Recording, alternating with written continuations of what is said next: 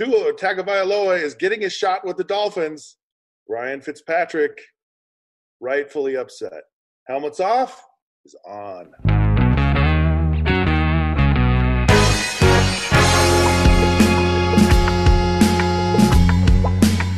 Hey, welcome to another episode of Helmets Off. Scott Mitchell, the old host here, the old host here.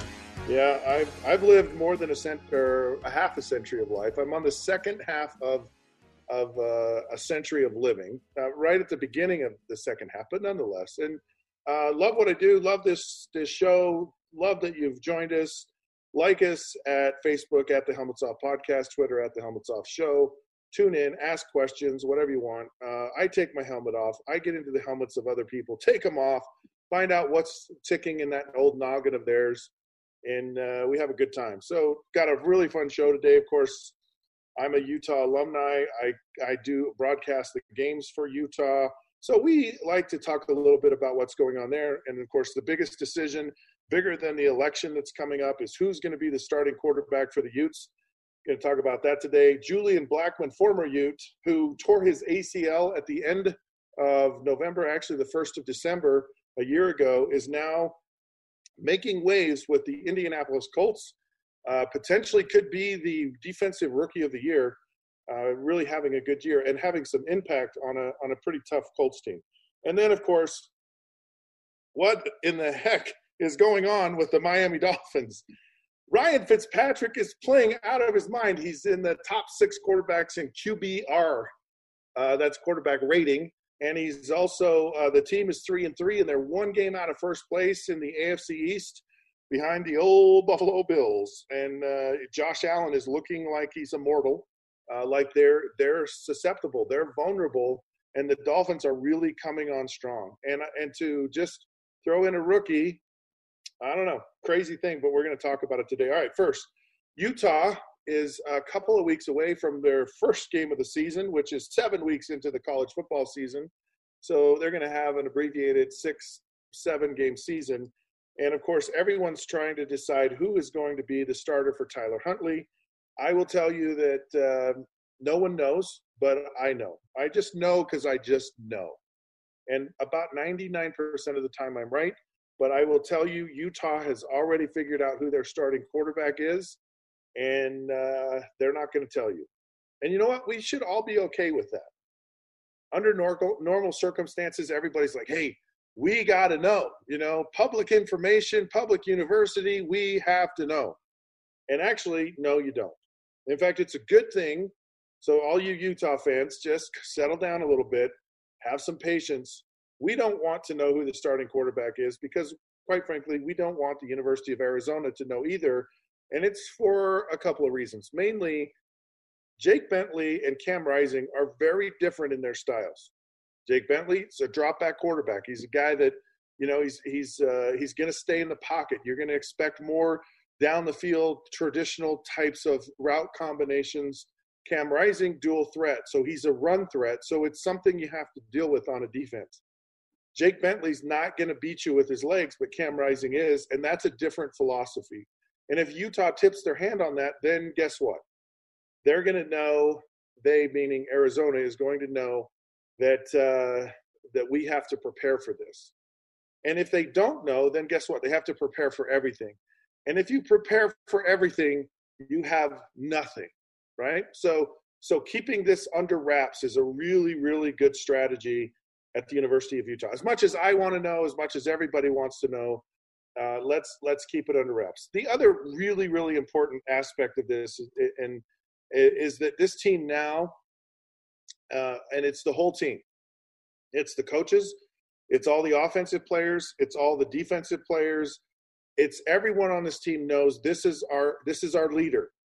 And this is the person that's going to take us to the promised land.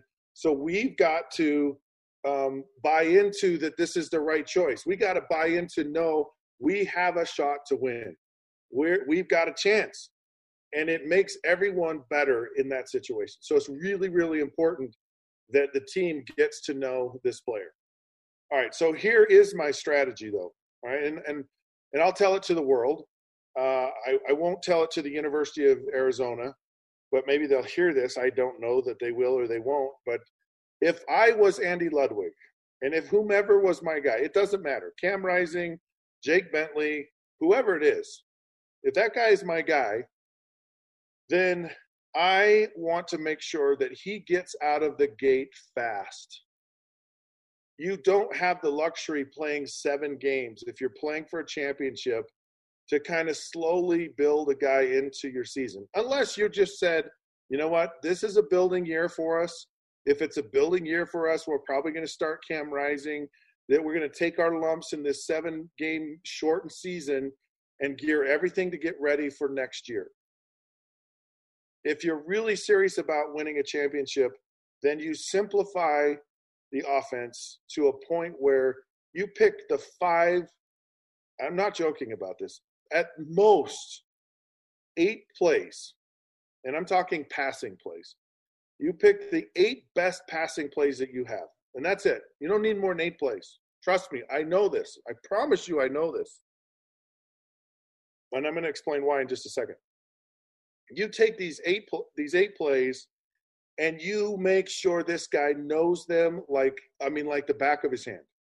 He just knows them. He's just so confident. They're his favorite plays. They work well with all the all the players that you have on this offense, and you execute them and you wear them out. And literally, you could just go we're going to call play number one, two, three, four, all the way through eight, and just start over again. I'm not kidding. I'm I'm so not kidding about this. I was playing with the Detroit Lions, 1995. We have a bye week. Coach brings in a bunch of players, and he says, "You know, how come we're just not reaching our potential offensively?"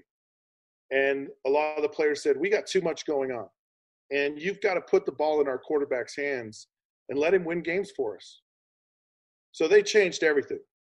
And we we simplified our offense, and you can ask any person there, and we had eight plays. And having eight plays on offense, 4,000 yard passing quarterback, 33 touchdowns, uh, two receivers over 1,500 yards, and Barry Sanders uh, rushed for 1,500 yards. Very explosive offense. But what it was, it was just getting the ball in players' hands and letting them make plays.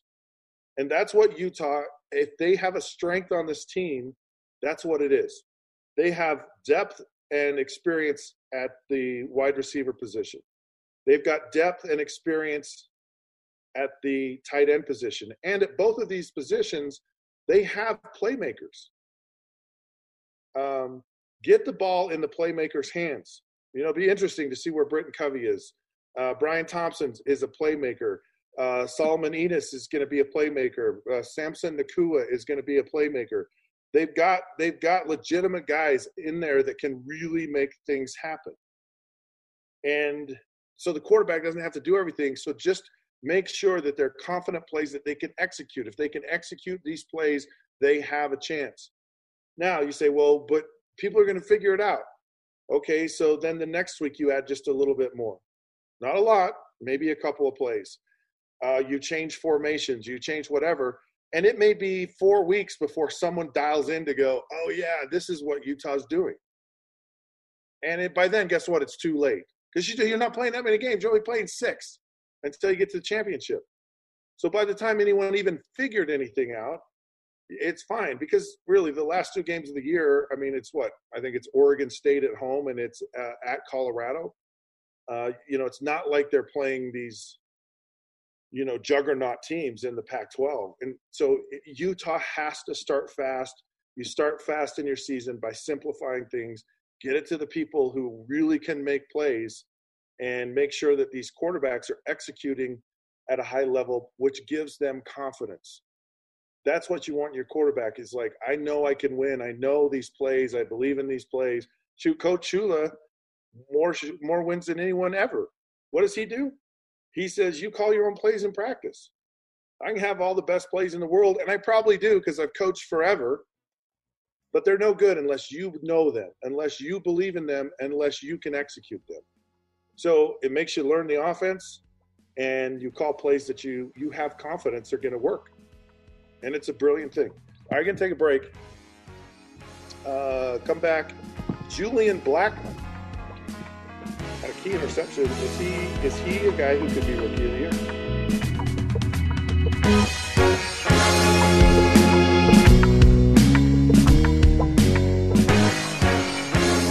Hey, welcome back to Helmets Off. Scott Mitchell here. Uh, yeah, we're talking right now about Julian Blackmon, who was a, uh, a safety at the University of Utah. And he's had a fascinating journey. And I've, I've been able to watch part of it. Really good kid, right? He's a, he's a solid citizen. Uh, he does things the right way. He was, a, he was an all conference performer in the Pac 12 as a, as a cornerback. Okay, played corner uh, for Utah and did a and he was a good cornerback. And then his his senior year, he was switched to free safety. And I'm like, whoo, you know, that's that's going to be interesting. So the first couple of games, you know, he plays pretty good. And of course, uh, Utah's playing. Uh, they're playing. Who do they play? Idaho State, Northern Illinois, and BYU. Okay, nothing against any of these schools, but they don't have the speed and talent that Utah's first conference opponent, USC, had. Utah goes to the Coliseum, and these receivers with a third string quarterback make Julian Blackmon and Utah secondary look silly. I mean, they, Utah looked really bad. So here, Julian Blackmon starts out first three games. They look pretty good defensively, and then all of a sudden, here comes USC with legitimate wide receivers and these safeties and these cornerbacks for Utah were way out of position. And, I, and, and, and they got embarrassed. And they got embarrassed with a quarterback who all he could do is just throw, he's just chucking the ball down the field. That was it. They just said, go make a play, wide receivers. And Utah just was not good at, at um, you know, playing the football, or they, or they would have walked away with that football game. So here you have, uh, you have this guy making this transition, Julian Blackmon. And I'm like, yeah, probably probably not going to be very good. And then all of a sudden, from that game forward, Julian Blackmon was a different player. And he made plays and he put himself in position. And you could see like the light bulb went on. And and he was really he was an integral part of this the success Utah had on defense. They were one of the top defenses in the country, and rightfully so a lot of talent, a lot of lot of really good talent on that football team. Well, uh, Julian Blackmon early on in the Pac-12 championship game really uh, just kind of hits uh, hits the grass funny and blows out his Achilles. First part of December, he's out. And in my mind, I'm like, this guy is done. Like, I don't see anybody drafting Julian Blackmon just because, yeah, it's a new position for him he's uh, you know he, you know he's he's well thought of, but not maybe have some of the notoriety that some of these other defensive players, defensive backs have in the country. And lo and behold, Julian Blackmon is drafted by the Indianapolis Colts. And I'm like, wow. Like I did not see that coming. I and I didn't see it coming because of the injury. It's just so hard you know, and and people take a chance on a on someone with an injury. But I know with the technology and and how they do surgeries today, you know, these guys come back and and it's not it's not as dramatic as maybe it was at one point. But nonetheless, very impressive. Very impressive in the fact that he came back and he got drafted and now he's playing and he and he starts he starts in a season where there's no preseason, where there's no um, off-field activities. So he's just thrown in the NFL as a rookie, and he's making plays right and left. And he has a he has a the critical critical interception against the Cincinnati Bengals in the last game for the Indianapolis Colts, and they're one game out of first place, and they're they're going to be a competitive team uh, this year. And and and so I see this kid, and I see kind of how he's had success, had to make some adjustments to new positions, and did. And and you look at you look at players like this, and you say, okay, this guy hasn't reached his ceiling. Like he's still getting better. He's still improving. He's not making the same mistakes over and over again. You go, this kid has has some ability, and he's a smart player. He's got athletic ability, and he's a guy that can make plays. And that's what's so critical uh, in the NFL. Now, is he is he the guy who um, um, has had the biggest season so far of all these rookies? I mean, defensively, you could argue, you know, he's probably up there. If he, let's just say he continues on this, let's just say he goes through the season and he, and he has five picks on the season, strong case to be defensive player of the year. Really, because it's all about making plays. And and I wouldn't say he's the the guy right now. I would say he's in the discussion of being one of the top rookies in the NFL defensively right now. Uh, because it, I'm just telling you what what I've tried to explain to you in this in kind of giving you a, a little background on him is that's it's a remarkable story that he has done what he's done. Uh, to change positions to have kind of a lot of failure early on to become, you know, to come into become becoming a really good player, and then he um, has the injury, but you know, with no help, no preseason, no nothing, just basically rolls right off the bus onto the field, and he's making plays in the NFL, in the NFL, in a league that is like geared for offenses. Pretty remarkable. Someone definitely who is noteworthy. Okay, we're going to take one more break. And of course, we come back. Ryan Fitzpatrick is not a happy camper, and I don't blame him. It's Tua's turn with the Fitz.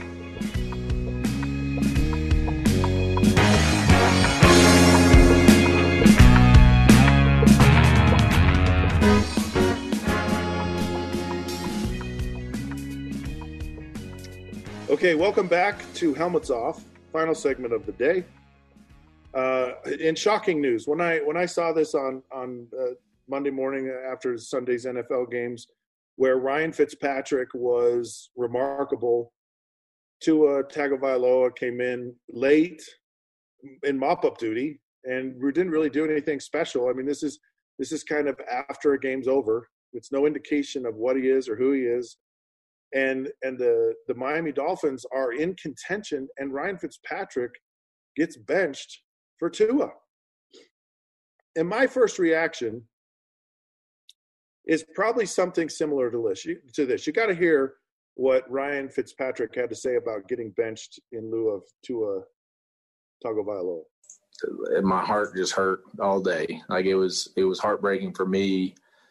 Um, you know, and I, Flo kind of said what he said and said what he said to you guys as well, and that's the decision and the direction that the organization is going in. And obviously, you know, we've talked in the past, uh, me and you guys, about you know how I'm the placeholder, and this eventually was going to happen, no matter.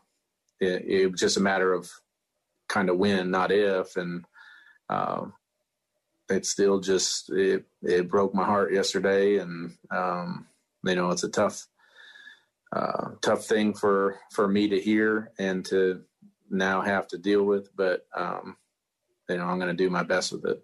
Okay, there's a lot in that. There, there's a lot there, and and there's a, a part of it that this whole honesty thing. You know, he just, you know, he's crushed about this, and he should be crushed about it, and it makes no sense.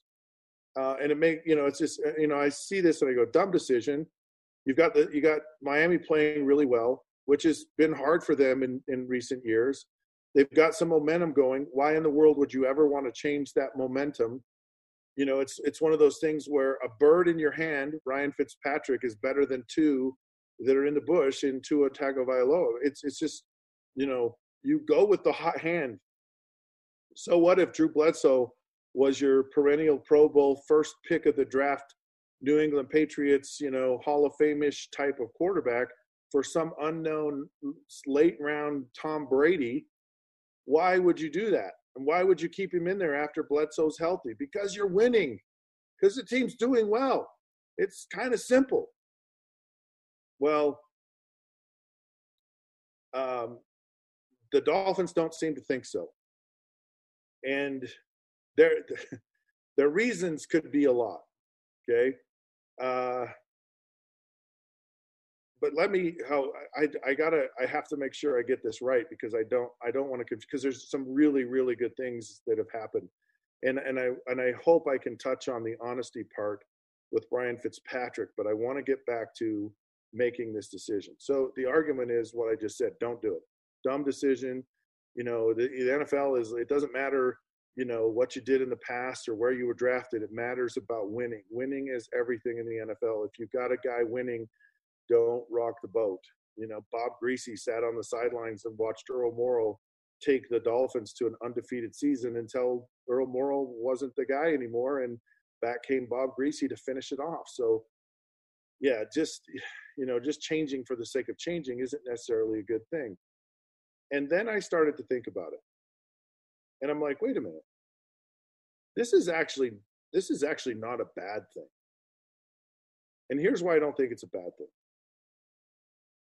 if you have a rookie quarterback that you've drafted number five, right? He's the fifth best player in the draft according to the Miami Dolphins, and you think that highly of him. You want to develop him. You want him to be groomed. You want him to get out there when he's ready to play.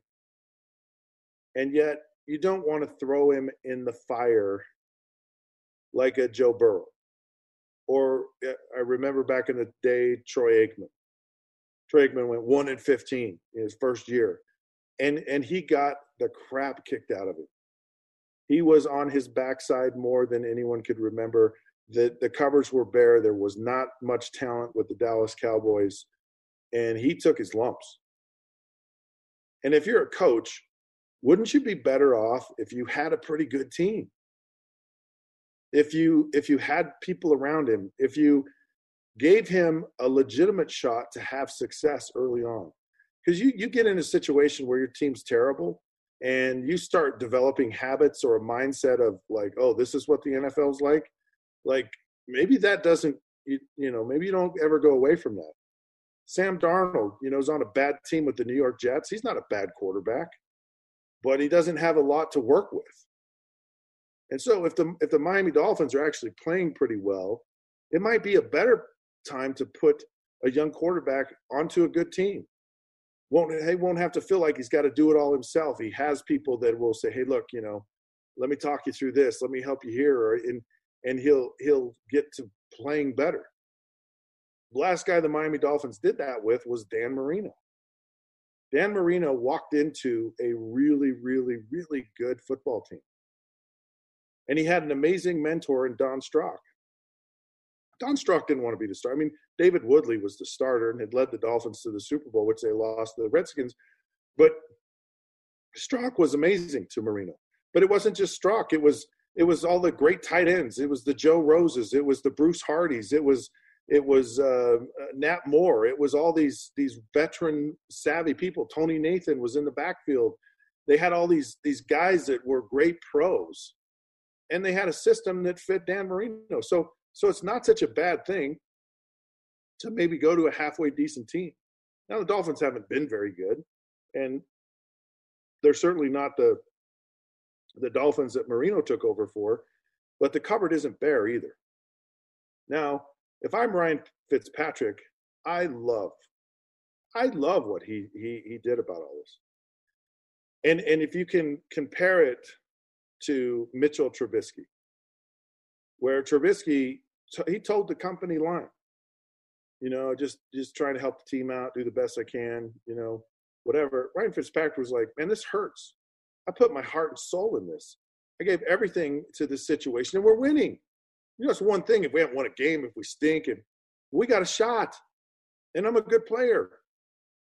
And and the fact that he's upset about it is probably a reason why he's been as uh, effective as he has in his career because he's been a pretty good player. And that is that he's being honest.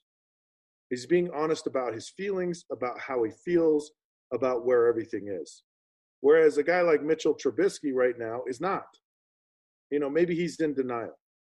And when you're in denial, then you see things not as they are, but you see them as they as you hoped or hoped they would be, but the, but they're not and there's a saying in the NFL it's called perception is reality. And that's what that's where things are right now. And and I love I love that Ryan Fitzpatrick has taken on this attitude. That he's like yeah because it does stink. Well, it's no fun to be pulled out of a starting position in anything that you do, any job you have, any, you know, in sports and all of it. Not a fun thing. And to say, you know what, this stinks, it hurts, I'm extremely disappointed is is probably the healthiest attitude you can have. And you should feel that pain and you should not be happy about any. So I I applaud him. Now, and I think I think that will continue to help him succeed, whether he's with the Dolphins or possibly traded. Because if I'm if I'm Ryan Fitzpatrick, you know where I want to go? I want to go to the Dallas Cowboys. They should try to trade for Ryan Fitzpatrick, um, and and and for multiple reasons. I think the the Cowboys over time will be good. Mike McCarthy, if they give him enough time, they'll they'll be a good organization. Uh, and I'm not convinced that Dak Prescott's coming back anytime soon. Uh, I know it's a horrific injury, and it may be a while before he's back, or even if he comes back and how effective he is, I don't know. That's tough to come back from. And so go to a because the Cowboys offensively very talented. They got a they, they got weapons offensively, and quite frankly, Andy Dalton should be doing better than he is right now.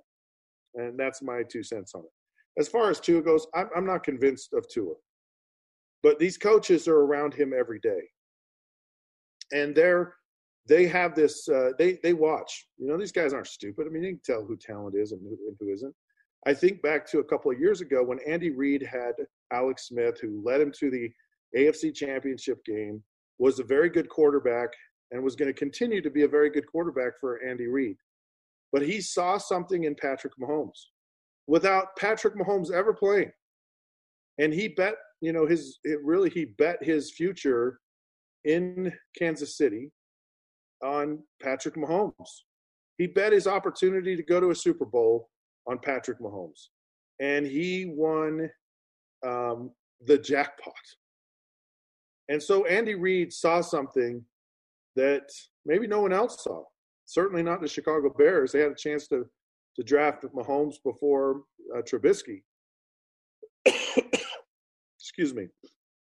But um, maybe the uh, the Miami Dolphins see something in Tua and watch it every single day at practice that we're not seeing.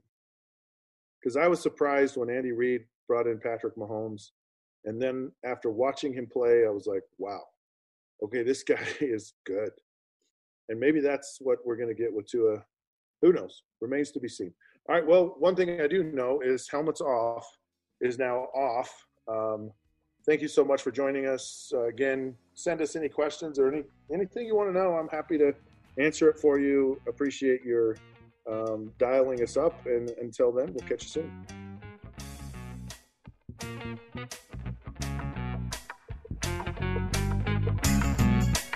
Música